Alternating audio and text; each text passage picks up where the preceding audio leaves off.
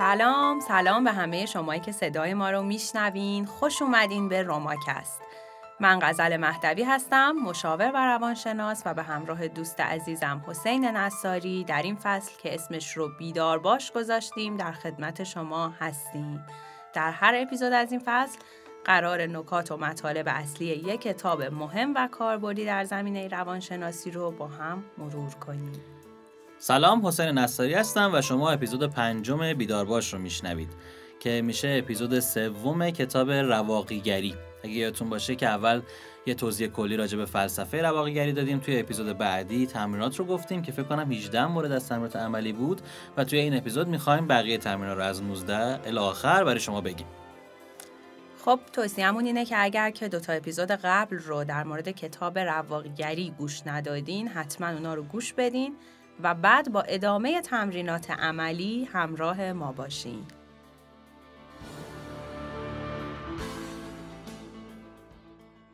رواقیگری فلسفه زیستن خردمندانه است. ما یک سری و مباحث تئوریش رو مطرح کردیم. 18 تا تمرین عملی هم گفتیم و از این لحظه می‌خوایم وارد تمرین شماره 19 بشیم. تمرین 19 میگه یک شاگرد همیشگی باشین. شما به عنوان یک فیلسوف رواقی علاقمند به صورت پیشفرز عاشق خرد هستین. عاشق این هستین که درباره نحوه زندگی کردن یاد بگیرین. شما جستجوگر خرد هستین. اپیکتتوس به شاگرداش یاد داد که طوری به زندگیتون نگاه کنین که انگار دارین توی جشنواره شرکت می‌کنین. جشنواره زندگی. این تشبیه اشاره به نوعی قدردانی از زندگی داره چون که به ما یادآوری می‌کنه که زندگی خیلی زود تموم میشه.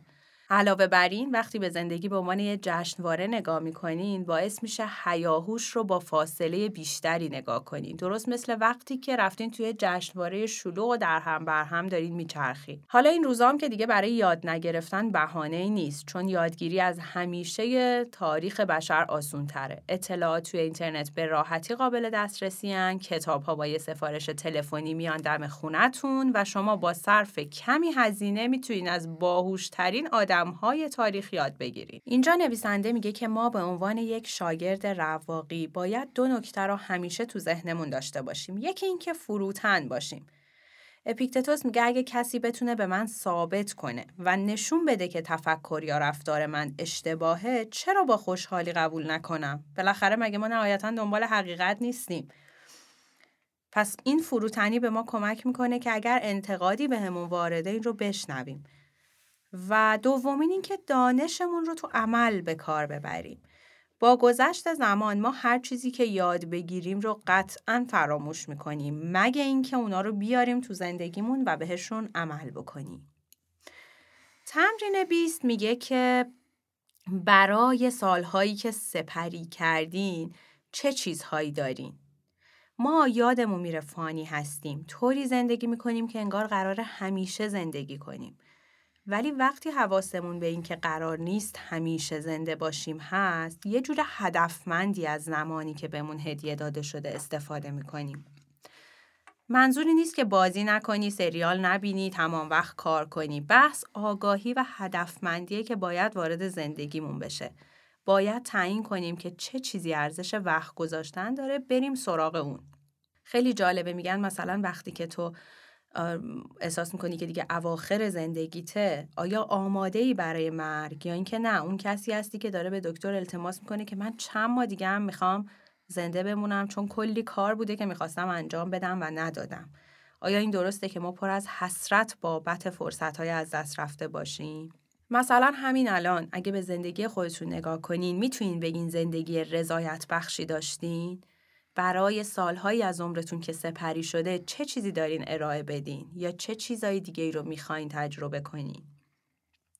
نویسنده میگه من دوست دارم وقتی که به گذشتم نگاه می‌کنم بگم آره من دستاوردهای زیادی داشتم زندگی خوبی داشتم و از تک تک قطره های زندگی لذت بردم.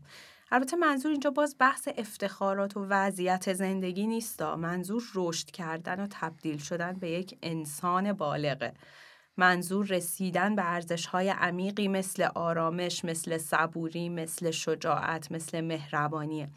رواقیون میگن مسئله سالهایی که زندگی می‌کنی نیست نحوه سپری کردن این سال خلاصه یه جوری زندگی کنیم یه جوری از زمانمون استفاده کنیم که وقتی بعدا به عقب نگاه می‌کنیم یه لبخند رضایت داشته باشیم نه اینکه پر از حسرت باشیم. مثل یه مسابقه میمونه دیگه مسابقه ورزشی دیگه. وقتی شروع پایانش رو بدونی کیه تو تصمیم می‌گیری که توی اون تایمه خوب زندگی بکنی خوب بازی کنی اگه یه مسابقه باشه که برنده بشی. و چون زندگی نمی‌دونی پایانش کیه یعنی نمی‌دونی شاید یه روز زنده باشی شاید صد سال. بر همین یه شکل دیگه زندگی می‌کنی. بعد با آخرش که می‌رسی اینجوریه که پس من اینی که می‌خواستم نرسیدم. این پس چرا این نشد اون نشد. ولی اگر بدونی مثلا چقدره و این دیدگاه حداقل داشته باشی. که من یه روزی قراره بمیرم اون روز به روزی که زنده هستی و با هدف بیشتری زندگی می‌کنم و غیر ضروری ها رو حذف آره تمرین 21 میگه کاری که لازمه رو انجام بدین. باز اینم ادامه همونه. ما برای لذت بردن به دنیا نیومدیم. شما به گیاه ها نگاه کن به پرنده ها به مورچه ها به زنبورا. هر کدوم وظایف خودشونو دارن. هر کدوم باید بلند شن هر روز یه سری کارا رو انجام بدن. تا حالا شنیدین گله داشته باشن شکایتی داشته باشن؟ کارشون اینه. ولی ما انسان ها دوست نداریم کارمون رو انجام بدیم. ما معمولا احساس تنبلی می‌کنیم بی انگیزه ایم کسلیم. دلمون می‌خواد بیشتر وقتمون صرف استراحت و تفریح بشه. این موکول کردن و پستپون کردن کارها به آینده بزرگترین هدر رفت زندگیه. این تفکر هر روزی که میاد که میگه که بذاریم کار رو برای روزای بعد اون زمان رو از ما میدزده با وعده آینده. رواقیون میگن بزرگترین مانع زندگی انتظاره. چرا؟ چون یه چیزی رو برنامه ریزی می‌کنه که تو کنترل ما نیست و چیزی رو رها می‌کنه که دقیقا در کنترل ماست. کل آینده بلا تکلیفه باید امروز رو زندگی کنیم. و واقعیت اینه که آدم های موفق اطرافمون همیشه کاری که لازمه رو انجام میدن چه حسش رو داشته باشن چه نه. چون می‌دونن خودشون مسئول شکوفایی خودشونن. طرف ترجیح میده هر روز یک کمی سختی بکشه. به جای که بعدا بفهمه زندگیش رو به هدر داده هیچ پیشرفتی نکرده و تو موقعیتی که دوست نداره خوبون که خیلی سختش بیشتره. این یه جورایی برمیگرده به همون خیشتنداری یعنی یه جوری مقابله مؤثر کنیم با احساسات منفی که سعی می‌کنن ما رو عقب نگه دارن. این مقاومت درونی رو باید پذیرفت ولی کاری که باید انجام بدین و انجام بدین. ما انسان ها انقدر قوی هستیم که صبح حتی وقتی خسته ایم از خواب بیدارشیم اونقدر منضبط هستیم که حتی وقتی حوض کردیم سراغ اون کیک شکلاتی نریم اونقدر شجاع هستیم که حتی وقتی ترسیدیم باز هم بتونیم به یه آدم غریبه کمک کنیم. خب تمرینایی که تا اینجا داشتیم تمرینای فردی بود. گفتیم ما اینا رو می‌تونیم تو هر شرایطی توی خونه خودمون بر خودمون برنامه‌ریزی کنیم و انجام بدیم. اما از اینجا به بعد می‌خوایم در مورد وقتایی که زندگی سخت میشه صحبت کنیم. کلا وقتی زندگی آروم پیش میره، زندگی کردن با اصول رواقی راحته. اوضاع وقتی سخت میشه که زندگی شما رو زیر مشت و لگد می‌گیره مایک تایسون که می‌دونی یه بکسور معروفه یه جایی میگه همه نقشه برای خودمون داریم تا لحظه ای که یه مش بخوره به صورتمون زندگی آروم پیش نمیره اصلا قرار چالش برانگیز باشه و قرار چیزای وحشتناکی به سمت ما پرتاب کنه آدمایی که برامون مهمن میمیرن شغلمون رو از دست میدیم مریض میشیم با تصمیم گیری های مهم و حیاتی مواجه میشیم. بدون هیچ دلیل خاصی احساس افسردگی می‌کنیم. رابطه هامون خراب میشن یا به جدایی می‌کشن. تمرین هایی که در ادامه میگیم استراتژی هایی هستند که به ما کمک می‌کنن که در صورت که این مشکلات به وجود اومد ما بتونیم تعامل مؤثری باهاشون داشته باشیم. دقیقا صحبتی هم که من می‌گفتم توی اپیزود قبلی همین بود که همه این تمرینات از زمانی که آدم زندگیش آروم باشه دیگه وگرنه وقتی به چالش می‌خوری دیگه نمی‌تونی اون اتفاق رو رقم بزنی. یه جمله هست که میگن درد باعث میشه که تمرکز از هر چیز دیگه ای بگیری و فقط به اون درد تمرکز کنی. فکر می‌کنم این تمرینات در آینده حدسمه نمی‌دونم ولی فکر می‌کنم به ما کمک می‌کنه که بتونیم تمرکزمون رو از هدفمون دور نکنیم. و اگر هدف بهتر شدن شخص خودمون باشه بتونیم تمرکزمون رو اون بذاریم و به اون برسیم.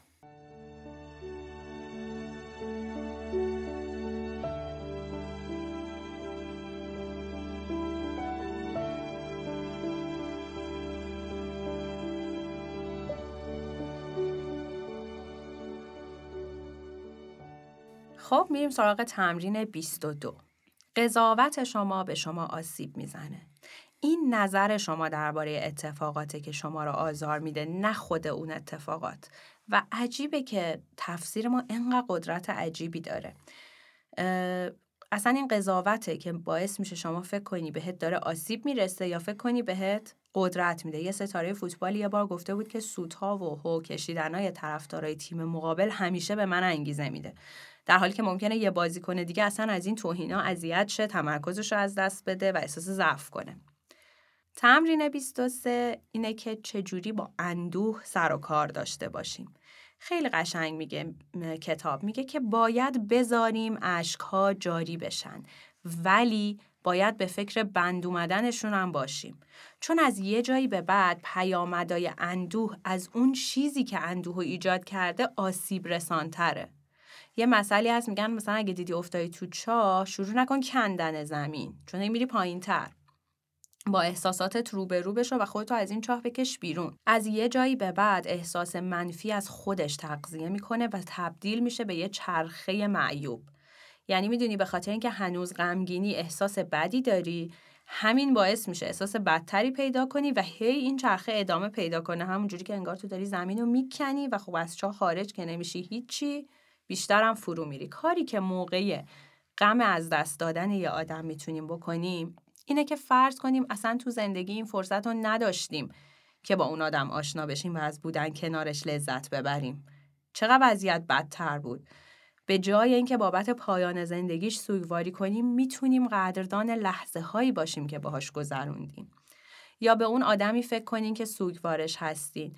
آیا اون راضیه که شما با این ها خودتون رو اینقدر مدت طولانی آزار بدین؟ قطعا نیست. پس اگه دوستش دارین و براش احترام قائلین سعی کنین دیگه بیشتر از این خودتون رو آزار ندین. این نکته رو هم در نظر داشته باشین که اتفاقات اطراف برای اینکه شما رو اذیت کنن و آزار بدن نمیافتن. این تصور رو کنار بذارین که من اشتباهی کردم، من گناهی کردم، دنیا علیه منه. اینجوری نیست. لحظه های رنج و اندوه برای همه پیش میاد و نهایتا زندگی ادامه داره و ما به عنوان شاگرد رواقی قبلا برای این سختی ها خودمون رو آماده کردیم.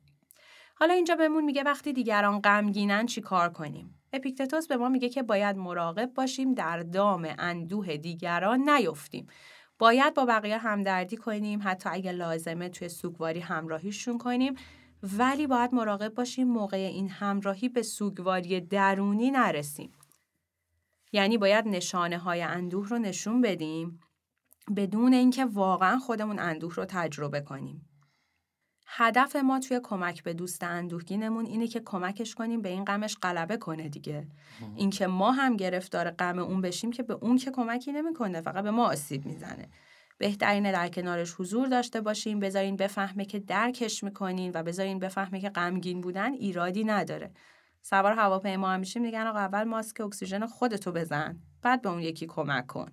وقتی مرده ای نمی‌تونی به کسی کمک کنی. وقتی خودت هم تو غم و اندوه غرق شدی که نمی‌تونی به یه آدم غمگین کمک کنی. تمرین 24 میگه به جای خشم شجاعت و آرامش رو انتخاب کنین. خشم یک احساس منفیه که ما می‌تونیم این رو به حداقل برسونیمش. سنکا میگه خشمی که میل به تلافی داره جنون صرفه. چرا؟ چون آدم خشمگین دیگه خیشتنداری نداره. همبستگی رو یادش میره. گوشش رو به استدلال و توصیه میبنده. چیزایی کم اهمیت تحریکش می‌کنه. درست و غلط رو نمی‌فهمه. برای همین همیشه میگن وقتی عصبانی هستین تصمیم نگیرین اقدام نکنین چون دیگه شما یه آدم منطقی نیستین سنکا میگه آدم خشمگین شبیه سنگه که از اون بالای کوه میفته زمین و با هر چیزی که برخورد می‌کنه خودش هزار تیکه میشه. یعنی چی؟ مثال یعنی وقتی تو عصبانی بیشتر از همه به خودت داری آسیب می‌زنی. اگرچه ما خیلی وقتا نمی‌تونیم واکنش اولیه‌مون رو کنترل بکنیم. ولی اگه به اندازه کافی آگاهی داشته باشیم می‌تونیم تصمیم بگیریم باهاش را بیایم یا نه. خشم رو میشه نوعی قضاوت در نظر گرفت. یعنی موقعیت رو طوری قضاوت می‌کنیم که به این نتیجه برسیم که الان خشمگین شدن کار درستیه. حالا سنکا میگه وقتی یه کسی مسیرش رو گم کرده و اطراف ما پرسه می‌زنه بهترینه که ما اینو بیاریم تو مسیر درست قرار بدیم یا اینکه بدتر دورش کنیم. حالا ما درست اینه که خشم رو با خشم جواب بدیم؟ یا اینکه یه راه منطقی تر و دلسوزانه تر پیدا کنیم که اتفاقا به همون آدم خشمگین هم کمک می‌کنه. کلا بهتره ما خیلی به شرایط اجازه ندیم که قدرت داشته باشن در ما خشم ایجاد کنن. چون اصولا دنیا اصلا به خشم ما اهمیتی نمیده. می‌دونی مثل اینونه که مثلا ما از یه چیزی عصبانی باشیم که خیلی بزرگتر از ماست. مثل اینکه چیزی رو به خودمون بگیریم که اصلا اهمیتی به ما نمیده. اتفاق علیه ما نمیفته اتفاق فقط میفته و عصبانی شدن ما از یه موقعیت تأثیری روی این موقعیت نداره. اصلا موقعیت رو نه تغییری میده نه بهترش می‌کنه. و خیلی از اوقات اون چیزی که ما رو عصبانی کرده آسیبی هم به ما اونقدی نمی‌زنه خشم اتفاقا باعث میشه که آسیبه به ما بخوره نه خود اون اتفاقه. مارکوس برای همین میگه که به ناپایدار بودن چیزای اطرافتون فکر کنید چیزی که امروز ما رو عصبانی می‌کنه فردا به راحتی فراموش میشه. سنکا هم باز میگه وقتی خشمگینین برین عقب تا نشانه های خشم برن تو جایگاه مخالفشون قرار بگیرن. یعنی چی؟ یعنی وقتی عصبانی سعی کن صورتتو آروم نشون بدی. نفس عمیق بکشی صداتو ملایم کنی. سرعت حرکتتو کم کنی. خیلی زود وضعیت درونیت به وضعیت آروم بیرونیت شبیه میشه. خودت هم آرومتر میشی. یه چیزی که راجع به خشم هست نمی‌دونم تو شنیدی یا نه خیلی از آدما توصیه می‌کنن که خشمگین نشید بیخیال باشید اهمیت ندید و از اینجور کلمه ها ولی من فکر نکنم آدم بتونه خشمگین نشه بتونه عصبانی نشه. اصلا یه مثل همه احساسات وجود داره در انسان. این اینکه بتونی چجوری کنترلش بکنی و یاد بگیری چجوری کنترلش کنی مهمتر از اینه که سعی کنی عصبانی نشه چون فکر نکنم بشه که آدم از چیزی عصبانی نشه. خیلی از آدمای اطرافمون این توصیه رو به ما می‌کنن ولی من فکر می‌کنم کاملا اشتباهه که مدیریت خشم. آره دقیقا باید مدیریتش کنیم. بله. آره احساسات وجود دارن و ما اولین کاری که می‌کنیم باید بشناسیم به رسمیت بشناسیمشون. و در این حال بپذیریمشون و حالا فکر کنیم که چه اکتی انجام بدیم. اون اکته اون مدیریتیه که ما توی هیجانمون لازمش داریم. تا کی غم آن خورم که دارم یا نه بین عمر به خوشدلی گذارم یا نه. پر کن قده باده که معلومم نیست که این دم که فرو برم برارم یا نه. تمرین 25 میگه با آمادگی و اقلانیت ترس رو شکست بدین. باز در مورد خشم هم اینو گفتیم در مورد ترس هم میگه. میگه ما بیشتر از اینکه آسیب ببینیم میترسیم. ما بیشتر از خیال ضربه می‌خوریم تا واقعیت. بیشتر چیزی که ازش میترسیم مثلا تو واقعیت اتفاق نمیافته. و میگه ترس ها ما رو عقب نگه میدارن و داره چیزی ما رو فلج می‌کنه که اصولا وجود نداره. و سنکا میگه علت اصلی ترس اینه که ما به جای اینکه خودمون رو با شرایط فعلی وفق بدیم فکرمون رو متوجه جاهای دورتر می‌کنیم. آینده که اصلا کنترلی روش نداریم و همین بیخودی به ما نگرانی میده. و میگه ما میترسیم چون چیزایی رو می‌خوایم که از قدرت ما فراترن. یا به چیزی بیش از حد وابسته میشیم که نگه داشتنش در قدرت ما نیست. ما به آدمایی که دوست داریم وابسته میشیم. ما به مثلا امنیتی که حقوق ثابت داشتن داره وابسته میشیم. یعنی چیزی رو دلمون می‌خواد دریافت کنیم که خب نگه داشتنش واقعا در حیطه کنترل ما نیست. بهتر سعی کنیم کم کم وابستگی رو به عوامل بیرونی کم بکنیم به این دلیل که کسی که چیزی فراتر از قدرت کنترلش نخواد دچار ترس هم نمیشه. سنکا میگه کسی که انتظار وقوع سختی رو داره با این کار قدرت سختی رو ازش می‌گیره. حالا انتظار فجایع و داشتن نه به این معنی که لحظه حالا خراب کنیم. دقیقا برعکس. بهترین استفاده رو ازش بکنیم. روش مرسوم برای مقابله با ترس اینه که ازش پنهان بشیم و سعی کنیم به چیز دیگه ای فکر کنیم. ولی خب این احتمالا راه خیلی مناسبی هم نیست چون وقتی به ترس توجه نمی کنی اتفاقا رشد می‌کنه. روش مناسب مقابله با ترس اینه که بارها به شکل اقلانی و آروم بهش فکر کنی. اونقدر که برامون آشنا بشه. شما در اثر تکرار از یه چیزی که یه زمانی خیلی هیجان ترس ایجاد می‌کرده به مرور خسته میشین و نگرانیت به مرور از بین میره. با مواجهه با ترسامون چه در خیال چه در واقعیت استرسی که اون ترس برامون ایجاد می‌کنه رو کم می‌کنی اصلا این یه روش درمانی مهم هم هست. در درمان فوبیه ها و ترس هایی که بیمارگون هستن بیمار رو هی با ترسهاش مواجه می‌کنن. و این مواجهه درمانی حالا به صورت کم کم به صورت منظم باعث میشه که در واقع اون هیجان اون موضوع که ترسه حالا اون هیجان کم کم به صورت منطقی و به مرور از بین بره. چیزی که ما ازش میترسیم اغلب محصول خیالمونه نه واقعیت. شما از یه چیزی میترسید نه به خاطر اینکه واقعیتش بده برای اینکه فکر می‌کنین بده. بیشتر آدمایی که مثلا از سوسک و عنکبوت میترسن تا حالا یه بارم بهش دست نزدن. از چی دقیقا پس دارن میترسن؟ معمولا ما خودمون بر خودمون کابوس می‌سازیم. به خاطر همین به نفعمونه که بیدارشیم و این جنون رو تموم کنیم. چیزی که باعث ترس ما میشه واقعی نیست ولی پیامدش واقعیه.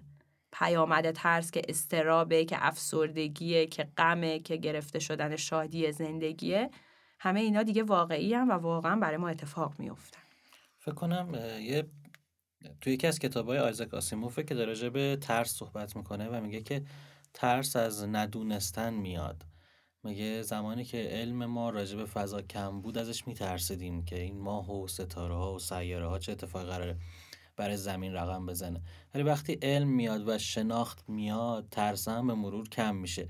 و یه چیزی که الان توی صحبتات بود این بود که نباید یه هویی هم با اون ترس روبرو شد. یعنی خیلی این اشتباه می‌کنن میگن مثلا فلانی همون مثال سوسکو می‌زنم. فلانی از سوسک میترسه. دیدی که به شوخی مثلا میان سمتش. خب اون بدتره براش. اون ترس از بین نمیره. و این بله. توی هر اتفاق دیگه ای هم هست. یعنی نباید یه هایی بری اون شخص رو با ترسش رو برو کنی. اگه کسی از آب میترسه هولش نده تو استخر. اول بهش توضیح بده که این آب خطرناک نیست شناختش بره بالا بعد خودش بره شنا بکنه. این اشتباه هم بین مردم خیلی زیاده که یه هایی می‌خوان اشخاصی که از چیزی میترسن و با اون ترس روبرو بکنن و نکنید این کارو به نظر آره اگر که مواجهه جوری باشه که از قدرت ظرفیت اون فرد بالاتر باشه ترس و تشدید هم می‌کنه حتی. البته ما داریم روشهایی که ناگهان در واقع مواجهه اتفاق میافته و غرق سازی میشه ولی تو همونا هم خیلی مهمه که ما به ظرفیت اون فرد و اندازه ترسی که داره و مسائل دیگه توجه بکنیم. علم و اصولی داره دیگه بله حالا اگه فوبیا جدی باشه و عمل کرد و به خطر انداخته باشه و به مشکل طرف انداخته باشه که واقعا بایستی کمک حرفه‌ای روانشناختی گرفته بشه. ولی خب ما خیلی از ترسام تو روزمرهمون داریم خیلی استرابا رو داریم که خیلی ماهیت بیمارگون ندارن. اما دارن در حد و اندازه زندگی ما رو خراب می‌کنن استراب و افسردگی برامون میارن و خوبه که بتونیم اون رو در واقع با منطقی آره با منطقی جلوه دادنش برای خودمون با تعریف کردنش برای خودمون با مواجهه خودمون به مرور باهاش از بین ببریم. تمرین 26 میگه انتظاراتتون رو سرزنش کنین. خیلی جالبه. میگه که ما ناراحت میشیم به خاطر اینکه اتفاقات اونجوری که ما دلمون می‌خواد نمیافتن.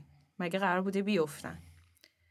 میگه وقتی می‌بینین خسته و کلافه این آدم ها یا اتفاقات دیگر رو سرزنش نکنین. مقصر شما و انتظارات غیر واقعیتونه. ما تو ذهنمون خودمون رو تو مرکز دنیا می‌بینیم. بعد وقتی دنیا در برابر پادشاهیمون تعظیم نمی‌کنه مثل یه بچه قاطی می‌کنیم لگت می‌زنیم جیغ می‌کشیم. یعنی تو ذهنمون فکر کنیم دنیا بدهکاره به ما در حالی که برعکسه ما باید برای چیزایی که بهمون داده سپاسگزار باشیم و منتظر هر اتفاقی هم باشیم. و وقتی هم که انتظار نداری اتفاق بیفته تاثیرش به مراتب ویران کننده تره. یعنی وقتی اتفاق غیر منتظر است به وزن اون فاجعه اضافه می‌کنه. باید آماده باشیم. باید چیزی خیلی نذاریم قافل گیرمون کنه.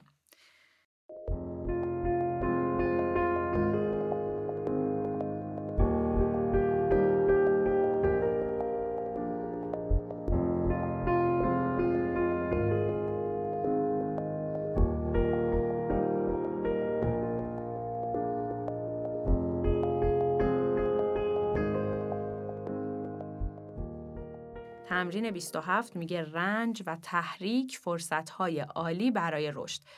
در حالی که مردم بدبیاری ها رو مانع رسیدن به هدف می‌دونن آدمایی که نگاه رواقی دارن بدبیاری ها رو هم فرصتی برای رشد می‌دونن و نگاه متفاوتی بهش دارن به نفعمونه که به جای خود دلسوزی های بیفایده به خودمون یادآوری کنیم که هر حادثه کوچیکی که اتفاق میفته فرصتیه که ما یه پیشرفتی بکنیم.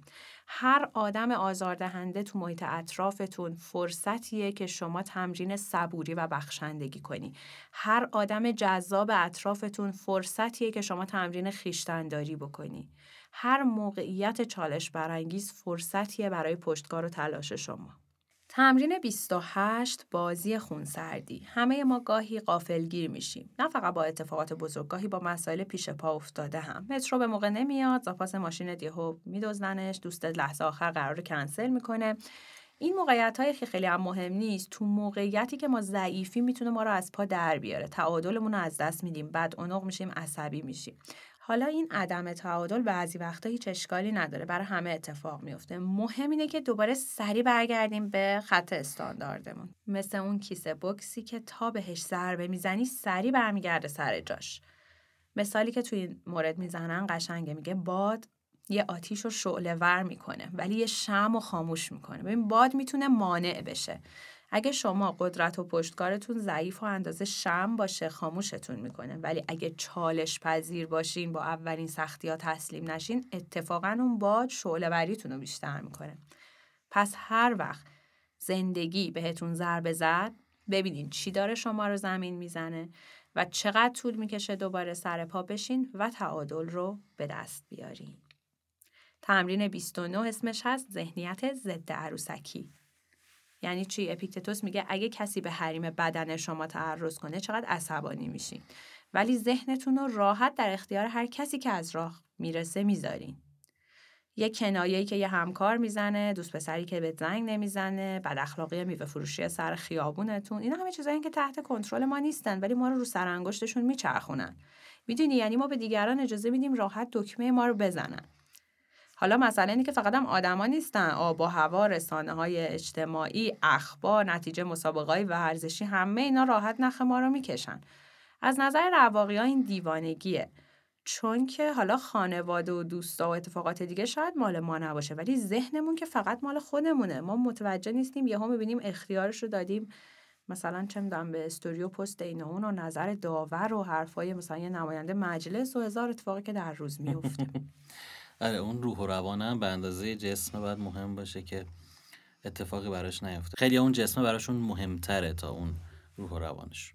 تمرین سی میگه زندگی قرار چالش برانگیز باشه. ما برای شکایت کردن از یه موقعیت همش آماده ایم ولی کی گفته قرار اوضاع منصفانه باشه؟ اصلا کی به ما قول داده قرار زندگی راحت باشه؟ کلا هم که همش میگن که آقا به وسیله روبرو شدن با چالش هاست که تو یه انسان بالغ میشی. نه اینکه آرزو کنی زندگی سخت شه ولی سختم شد بلد باش که ازش به عنوان یه فرصت رشد استفاده کنی و باش تعامل کنی. سنکا میگه کسی که زندگی بدون بدبیاری داشته به نظر من که من بد اقباله چون زندگی بدون هیچ رقیبی طی شده و طرف خودش هم نمی‌دونه چه توانمندیایی داره. به خاطر همین رواقیون با زندگی درگیر بودن تو خونه امنشون نشسته بودن تو محیط واقعی زندگی می‌کردن چون می‌دونستن از این طریق رشد می‌کنن. تمرین سی و یک میگه چه چیزی اینجا و الان درد سرسازه. آرلوس میگه که نذارین تصویر کلی زندگی شما رو سرکوب کنه. حالا مشکلاتی که گذشته داشتین یا آینده ممکنه داشته باشین اینا رو ول کنین. الان چه مشکلی وجود داره و ما چجوری می‌تونیم اینا حل بکنیم. به هر حال نره گذشته و آینده تحت کنترل ما نیستن و لحظه حال فقط چیزیه که ما داریمشون. حیوانات وحشی وقتی خطر براشون پیش میاد شروع می‌کنن فرار کردن. وقتی فرار کردن دیگه خطر رفت شد تموم میشه استراب و ترسشون. اون موقع که لازمه برای جونش فرار می‌کنه یا مبارزه می‌کنه برام تموم. ما به وسیله گذشته و آیندهمون ولی بعدش دائم داریم آسیب می‌بینیم.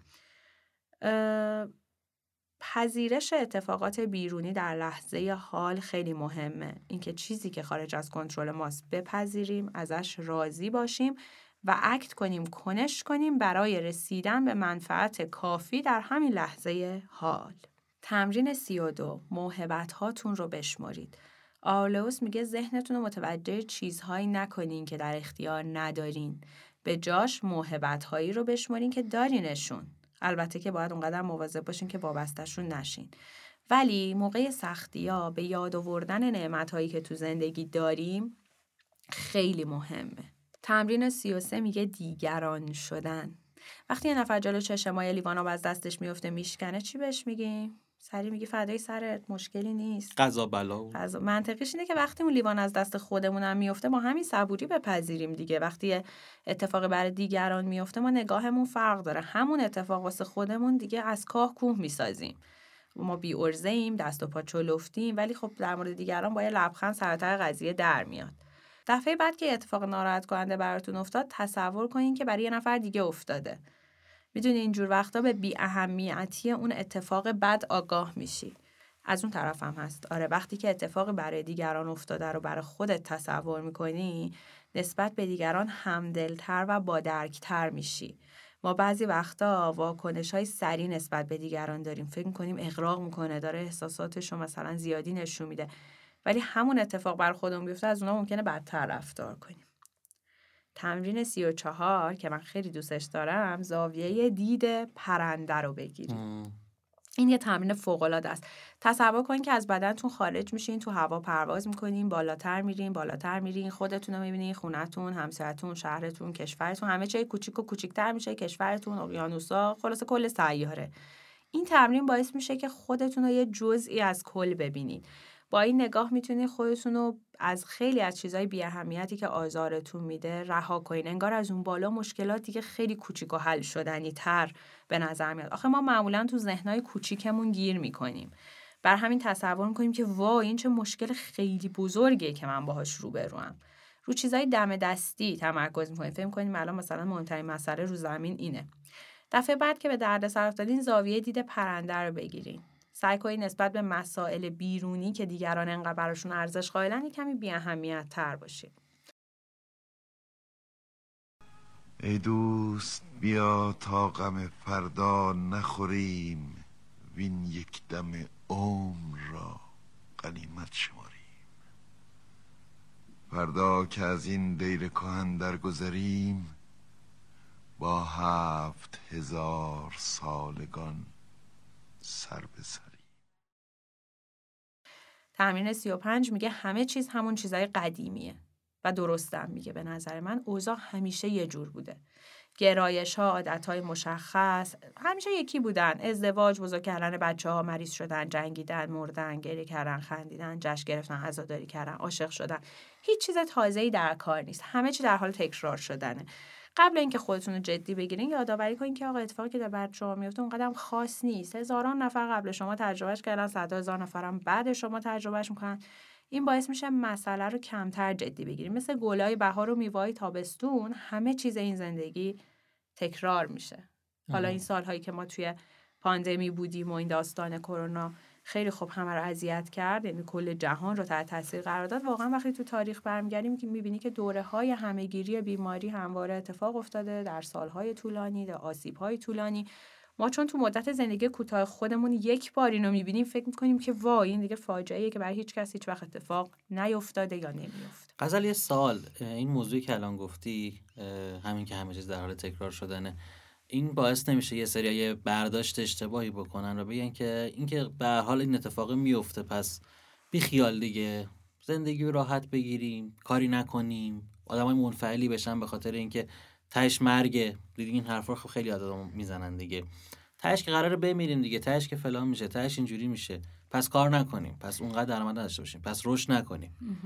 این به نظر تو باعث نمیشه یکی برداشت اشتباهی بکنه. ببین داستان اینه که ما داریم در مورد این حرف می‌زنیم که مسائل کوچیک رو اونقدری نباید بزرگ دید که نشه ازش رد شد و حلش کرد. و فکر نکنیم که این اتفاق فقط برای ما میفته وقتی ما بدونیم که این اتفاق برای انسانهای دیگری با خصوصیات ما هم افتاده و اونها ازش عبور کردن این یک جور آرامش و در واقع درک به ما میده. پس که ما هم می‌تونیم این کار رو بکنیم. کما که می‌بینیم مثلا انجمن الکلی های گمنام وقتی دور هم جمع میشن یا افرادی که مثلا یه مشکلات مشابهی دارن تو گروه درمانی ها دور هم جمع میشن همین که احساس می‌کنن یک تعداد آدم دیگه هستند که مشکلات مشابه اینو دارن احساس بهتری بهشون دست میده. ولی اون بوده حرف تو که زندگی نکنیم چون همه چیز تکراریه و نهایت همه چیز مرگه اینو اجازه بده تو اپیزود بعد که دقیقا در مورد معنای زندگی می‌خوایم صحبت کنیم بهش برسیم. احساس می‌کنم یه ترازوه که باید خیلی اون تعادل بینش حفظ بشه. یعنی اون تعادل فکر می‌کنم بیشتر از هر چیز دیگه سختره که از این ور بوم نیفتی اون ورم نباشی و بتونی این افکار خودتو متعادل حفظ بکنی که به رشد برسی. دقیقا درسته. در مورد میگم معنای زندگی و اینکه چجوری از این معنا می‌تونیم استفاده کنیم که از پوچی رها بشیم یه مقداری در توی اپیزود بعد و کتاب بعد حتما صحبت می‌کنیم. تمرین 36 میگه نگاه عینی داشته باشین. یعنی چی؟ یعنی تا جایی که می‌تونی بدون ارزش گذاری به مسائل نگاه بکنی. و یادت باشه که این اتفاق کاملا یه اتفاق عینیه. تویی که با قضاوتت داری بهش معنی میدی. بعضی چیزا ممکنه به نظر ما یا دیگران خیلی هم با ارزش باشن. ولی وقتی نگاه عینی بهش می‌کنی به نظر کامل بی ارزش بیان تمرین سی و هفت. میگه که از عجله خودداری کنین برداشتاتون رو آزمایش کنین. با مزه میگه تمرین کنین به برداشتات بگی تو فقط یک برداشت هستی نه اصل داستان. ما به طور طبیعی اصلا تکاملی به سمت چیزی میریم که احساس خوبی بهمون میده و از چیزی که احساس بدی بهمون میده دوری می‌کنیم. این غریزه بقاست و خب تاثیر بزرگی توی زندگی ما داره. ولی اینجا چه مشکلی به وجود میاد؟ حس های ما خیلی وقتا اشتباه هستن. برداشت های احساسی ما تو دنیای امروز ضرر دارن. اگه قرار باشه فقط بریم سراغ کارهایی که حس خوبی بهمون میده همه زندگیمون باید بخوریم بخوایم سریال ببینیم بازی کنیم و بگذره نکته اینه که چیزی که به ما احساس خوب میده لزوما اون کار خوبی نیست که باید انجام بدیم. برای اینکه این مشکل حل بشه عجله رو باید از کارها دور بکنیم. اپیکتتوس میگه نذارین برداشت های آنی شما رو فریب بده. اگه بتونی عجله رو دور کنی و خیشتنداری کافی داشته باشی به آدمی تبدیل میشی که می‌تونه به چیزایی نبگه که دیگران نمی‌تونن. می‌تونه کارایی رو انجام بده که دیگران ازش میترسن. تمرین 38 خوبی کنید خوب باشید. رواقیون میگن خوبی کنین چون این بهترین کاره. دنبال چیزی هم در ازاش نباشین. آدمی نباشین که وقتی یه کار خوب انجام میده انقدر فریاد می‌زنه که همه بفهمن. کار تو انجام بده برو سراغ کار بعدی. مثل درخت که وقتی فصل میوش می‌رسه میوش رو میده. خوبی رو به خاطر خود خوبی انجام بدین. ما وقتی بالغ میشیم متوجه میشیم که انجام کارهای درست و کمک به دیگران کارهایی که باید انجام بدیم. چرا؟ چون کار ما تو این زندگی تبدیل شدن به یک انسان خوبه.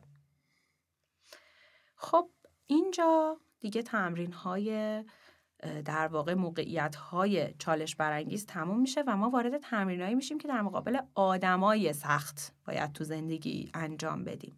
کلا سختترین مواجهه‌ای که ما در زندگی داریم آدمای دیگه خب ما نمی‌تونیم از دست آدم رو فرار کنیم. چون زندگی داریم با مردم کار می‌کنیم خانواده داریم دوست داریم و از همه مهمتر مسئولیت اجتماعی داریم. چون در کل اصلا ما آدما موجودات اجتماعی هستیم و بدون همدیگه اصلا نمی‌تونیم زندگی کنیم. آدما می‌تونن اعصاب خورد کن باشن به ما دروغ میگن به ما توهین می‌کنن از ما دزدی می‌کنن زیرا بهمون رو می‌زنن پشت سرمون حرف می‌زنن. پس چجوری می‌تونیم با آدم های متفاوت تعامل کنیم ولی خونسردیمون رو هم حفظ کنیم وظیفه اجتماعیمون هم انجام بدیم؟ تمرین های بعدی کارشون اینه. تمرین 39 میگه ما همه اعضای یک بدن هستیم. علیه هم بودن خلاف طبیعته. پس عصبانی شدن از هم و دور شدن از هم هم قطعا خلاف طبیعته. مارکوس میگه همیشه به جهان به عنوان یه موجود زنده واحد نگاه کنید. همین هم هست. وقتی ما خودمون رو اعضای بدن بزرگتر در نظر بگیریم و بدونیم ما هم یه عضوی از این سیستمیم و با هم کار می‌کنیم خب این نگاه ها خیلی تغییر میده. ما همه داریم از یه منبع انرژی می‌گیریم. باید از هم حمایت کنیم در غیر این صورت همه اون سیستم دچار آسیب میشه. اگه می‌خوایم بهترین زندگی رو داشته باشیم همکاری با هم خیلی خیلی ضروریه.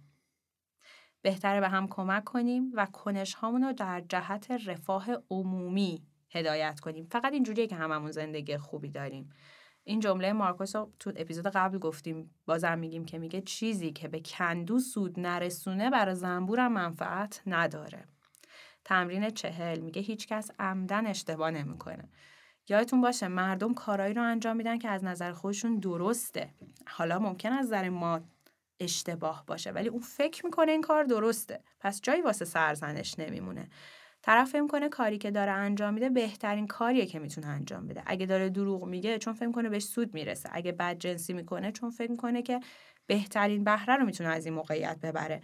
مردم عمدن اشتباه نمی‌کنن. فقط از گزینه های بهتر خبر ندارن. پس باید توی برخورد با این آدم ها صبور باشیم. یادمون باشه همه آدم ها ژن و آموزش و فرصت یکسان برای رشد نداشتن. این چیزا تاثیر مهم رو آدما می‌ذاره. همون جوری که بدنی که مدتی تو شرایط مناسبی نبوده به زمان بیشتری نیاز داره تا به وضعیت سلامت برسه اونی هم که خردمند نیست تربیت درست حسابی نداشته عقل درست حسابی نداره این هم به زمان و تلاش بیشتری نیاز داره که برسه به سطح اون کسی که حالا به هر دلیلی آگاهی بیشتری داره. اگه تو موقعیتی هستین که تو کسی یه خطایی می‌کنه تو همین موقعیت هم به چشم یه فرصت برای رشد نگاه کنین. خصوصیاتی مثل خیشتنداری، مهربونی، صبوری رو شما می‌تونید تو همین موقعیت ها یاد بگیرید. خیلی تمرین مهمی بود به نظر من. اینکه بتونی درک بکنی آدمای اطراف تو و به تصمیماتی که می‌گیرن احترام بذاریم و از دیدگاه خودت بهش نگاه نکنی فکر می‌کنم خیلی باید اینو یاد بگیرم چیزی جوری که من می‌بینم تو جامعه اطرافیان خودم فکر می‌کنم خیلی باید اینو یاد بگیرم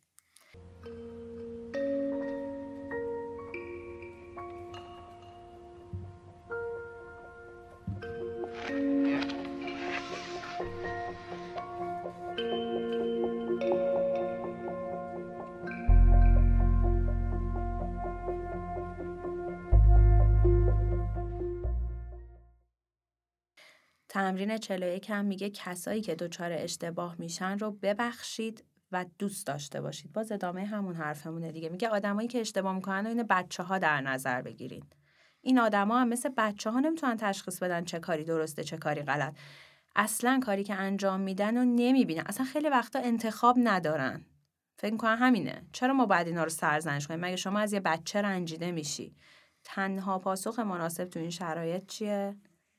محبت و بخشیدن تصور کنین چقدر بخشنده این اگه بتونین قدم های اشتباه دیگران رو ناشی از یه بیماری درشون بدونین. این آدم ها در مسیر اشتباه هستن. تقصیر خودشون هم نیست.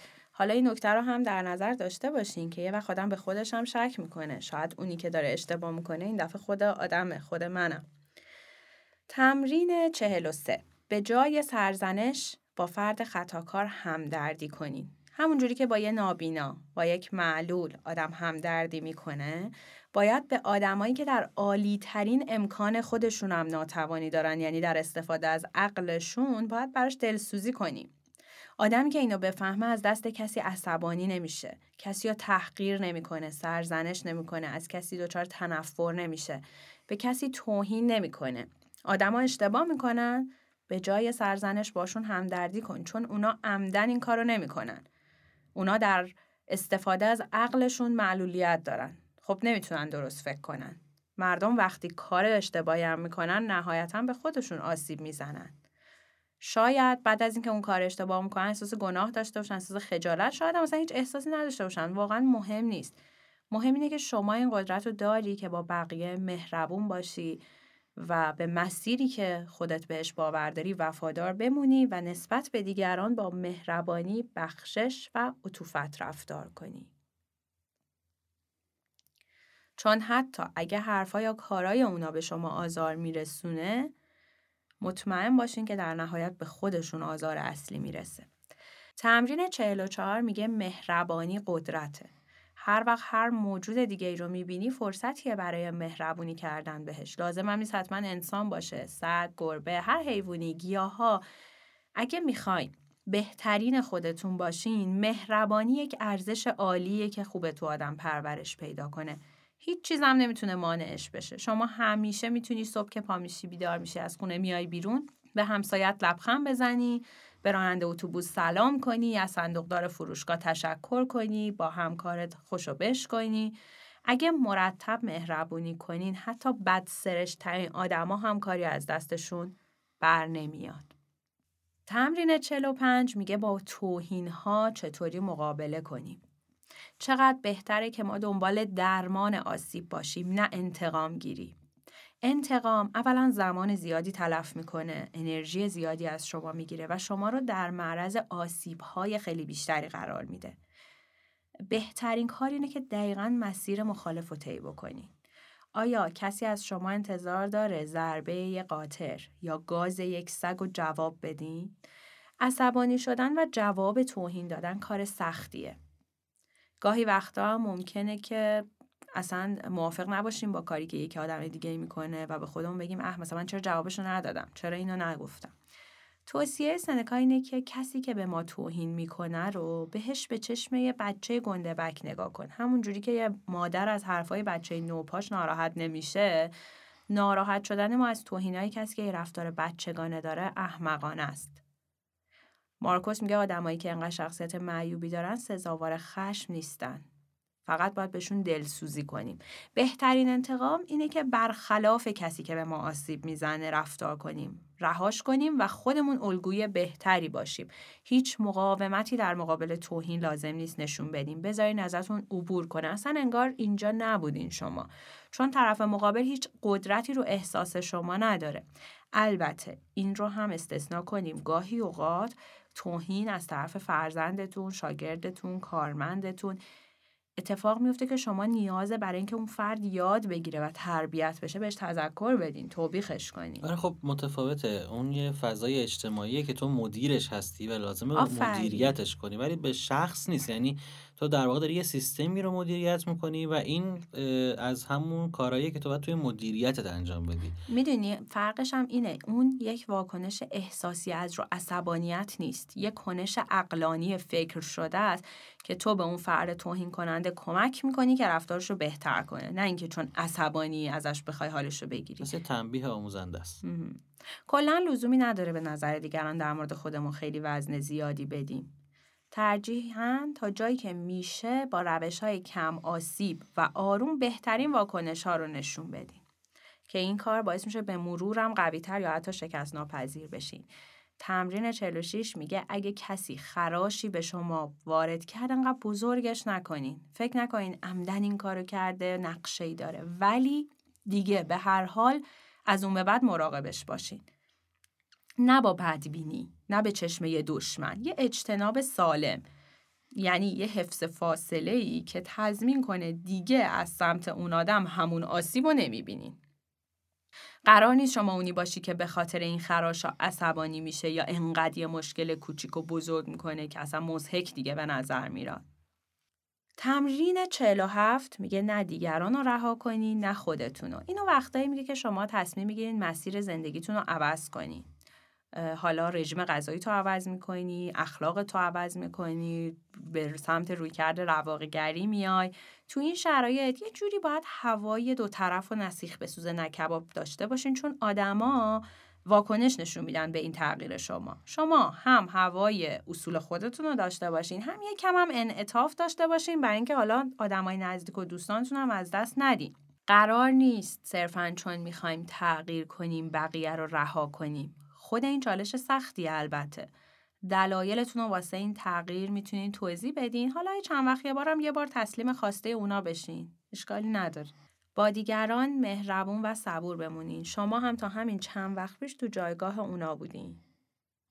حالا در این حال یه راههایی هم واسه موندن تو مسیر خودت پیدا کن که مجبور نشی به خاطر دیگران ارزش های خودتو نادیده بگیری. مثل اونی که رژیم داره همه می‌خوان زنگ بزنن پیتزا سفارش بدن تو هم یه سالاد بگیر. اون گوشه. هم با اونا باش. خیلی سخته آره. تمرین 48 این هم من خیلی دوست دارم و خیلی جاها تو زندگی خودم هی این کلمه رو میگم این جمله رو. آسودگی رو بخرید. قیمت کمی داره. یه جمله آمیانه راجبش هست که نمیشه گفت ولی همه می‌دونن دیگه. آره آفرین. همون کارو بکنیم. این جمله می‌تونه هزاران بار ما رو از عصبانی شدن نجات بده. بگی به جاش آسودگی رو می‌خرم. ما به چیزای کوچیک اجازه میدیم رو اعصابمون را برن. واکنش های بعدی ما دوباره خشم اون طرف رو تحریک می‌کنه. این روند همینجوری ادامه پیدا می‌کنه. رواقی ها می‌خوان وسط طوفان آروم بمونن؟ ولی خب ما همین که مثلا هم اتاقمون یادش بره ظرفا رو بشوره دیوونه میشیم. قبل از اینکه هر چیزی باعث بشه قاطی کنین عصبانیشین بهش بگین که به جاش آسودگی رو می‌خرم. بعد یه لبخند بزنین کاری که باید انجام بدین بدین و بقیه زندگیتون رو بهش برسین. هرچی بیشتر آسودگی رو بخرین راحت تر بهش می‌رسید. در این صورت حتی تو موقعیت های چالش برانگیز هم می‌تونین آسودگی رو بخرین. خیلی عالیه. قبل اینکه بریم سراغ تمرین بعدی باز یه سوالی بر من به وجود میاد. اینکه همه این تمرین خیلی به هم مرتبطن. یعنی مثلا یه جا داره میگه آسوده بگیرید و تمرین قبلی اینه که آدما براتون مهم باشن. و حالا تمرینایی که یه جاهای حرفاشون ضد همه. فکر می‌کنم باید همه رو انجام بدی. چون این شکلی نباشه که هر تمرین راحت تره رو من انجام میدم. حالا این یکی با شخصیت من بیشتر می‌خوره. میرم این تمرین رو انجام میدم. اونو ولش کن از من دوره. این شکلی فکر کنم یه کاراکتر بدتر هم شاید از تو بسازه به اینکه بخواد کمکت بکنه. بحث بحث تعادله.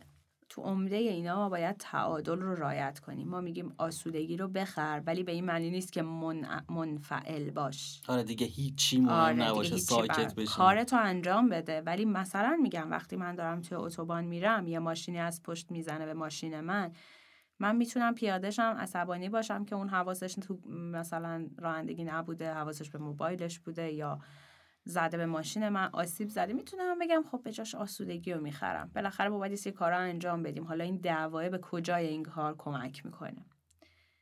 بریم؟ بریم. تمرین 49 میگه خودتون رو جای دیگران بذارین. ما معمولا خیلی سریع قضاوت می‌کنیم بدون اینکه شرایط آدمهای روبرومون رو بدونیم. تا چیزی مخالف میلمونه شروع کنیم ایراد گرفتن و قضاوت کردن. مثلا این مادر اصلا بچه تربیت کردن بلد نیست. در حالی که ما اصلا نمی‌دونیم این بچه خودش ممکنه چه مشکلات و پیچیدگیهایی داشته باشه که اگه ما می‌خواستیم با اون بچه مواجه بشیم ده برابر ضعیفتر از اون مادر ممکن بود عمل کنیم.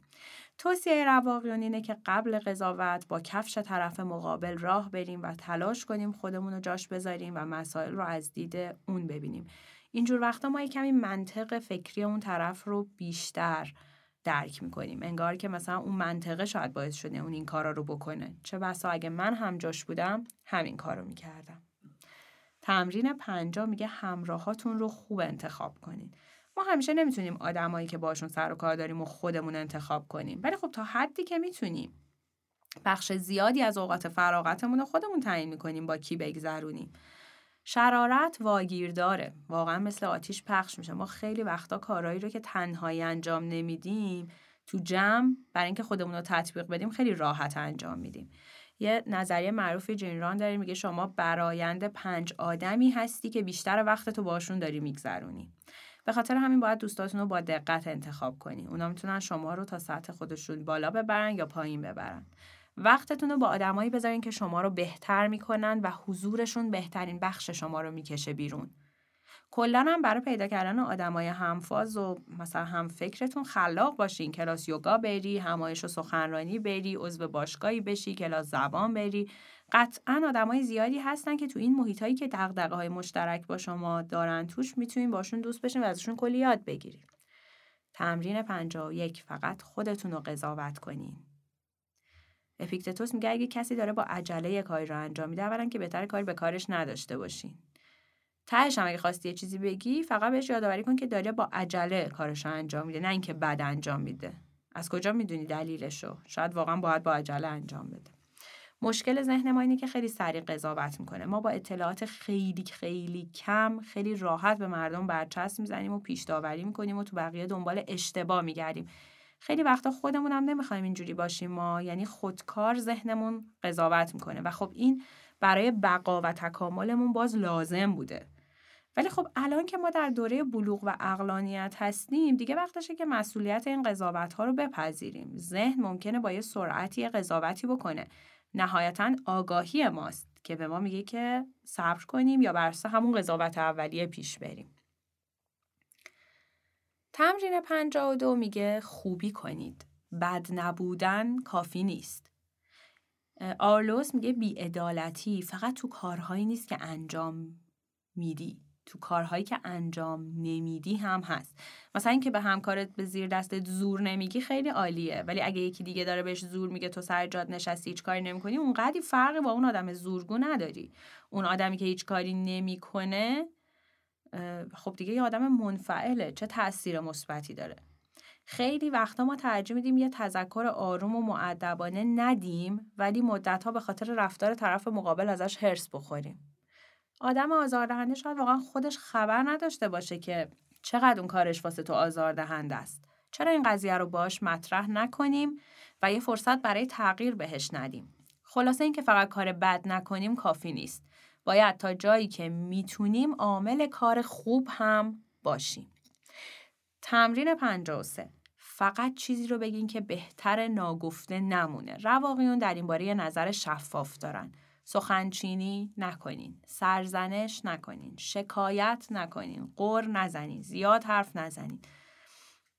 کلا بهتر اگه نصیحتی هم داری به صورت عملی تو رفتارت نشون بدی. بیشتر از واژه ها با رفتارت و با کنش ها حرف بزنی. این به معنی کم ارتباطی نیست. اتفاقا با مردم ارتباط داشته باشیم ولی بذارین بیشتر اونا حرف بزنن. شما از گوش دادن لذت ببری و تمرین 54 اینه که اگرم داری به حرف کسی گوش میدی با هدف فهمیدن گوش بده. یعنی تا جایی که می‌تونی خودتو وارد دنیای ذهنیش کن و با دقت به حرفایی که می‌خواد بزنه توجه کن. با هدف فهمیدن گوش دادن یعنی شنیدن همدلانه و این کار روابط رو به طرز عجیبی بهتر می‌کنه. کلا میگن در برابر میل به صحبت کردن مقاومت کنین و بدونین یه چیزی درون منه که هی می‌خواد بلافاصله پاسخ بده. ولی بیشتر وقتا لازم نیست آدمی باشین که بیشتر اوقات گوش میده و فقط وقتی حرف می‌زنه که مکالمه رو بهتر بکنه. تمرین 55 میگه الگو بشید. آولوس میگه دیگه وقتتون رو سر این تلف نکنین که یک انسان خوب باید چه جوری باشه. دیگه بلدی. همون جوری بشو. با رفتارهات پیش برو و الگوش و پند و نصیحت لازم نیست تو عمل نشون بده. در مورد چیزایی که تازه یاد گرفتی هم لازم نیست زیاد حرف بزنی. اپیکتتوس میگه ممکنه اطلاعاتی که تازه گرفتی هنوز هضم نشده بالا بیاری. میگه گوسفندم علفیو که خورده بالا نمیاره که به چوپان نشون بده چه غذا خورده این علوفه هضم میشه ثمرش خودش پشم و شیر و این چیزا به موقع خودش رو نشون میده پس رواقیون میگن چیزی که یاد گرفتی رو نگو نشون بده. وقتی شما در مقابل برخوردهای بد آروم و مهربون میمونین حتی آدم شرور هم تحت تاثیر قرار می‌گیره.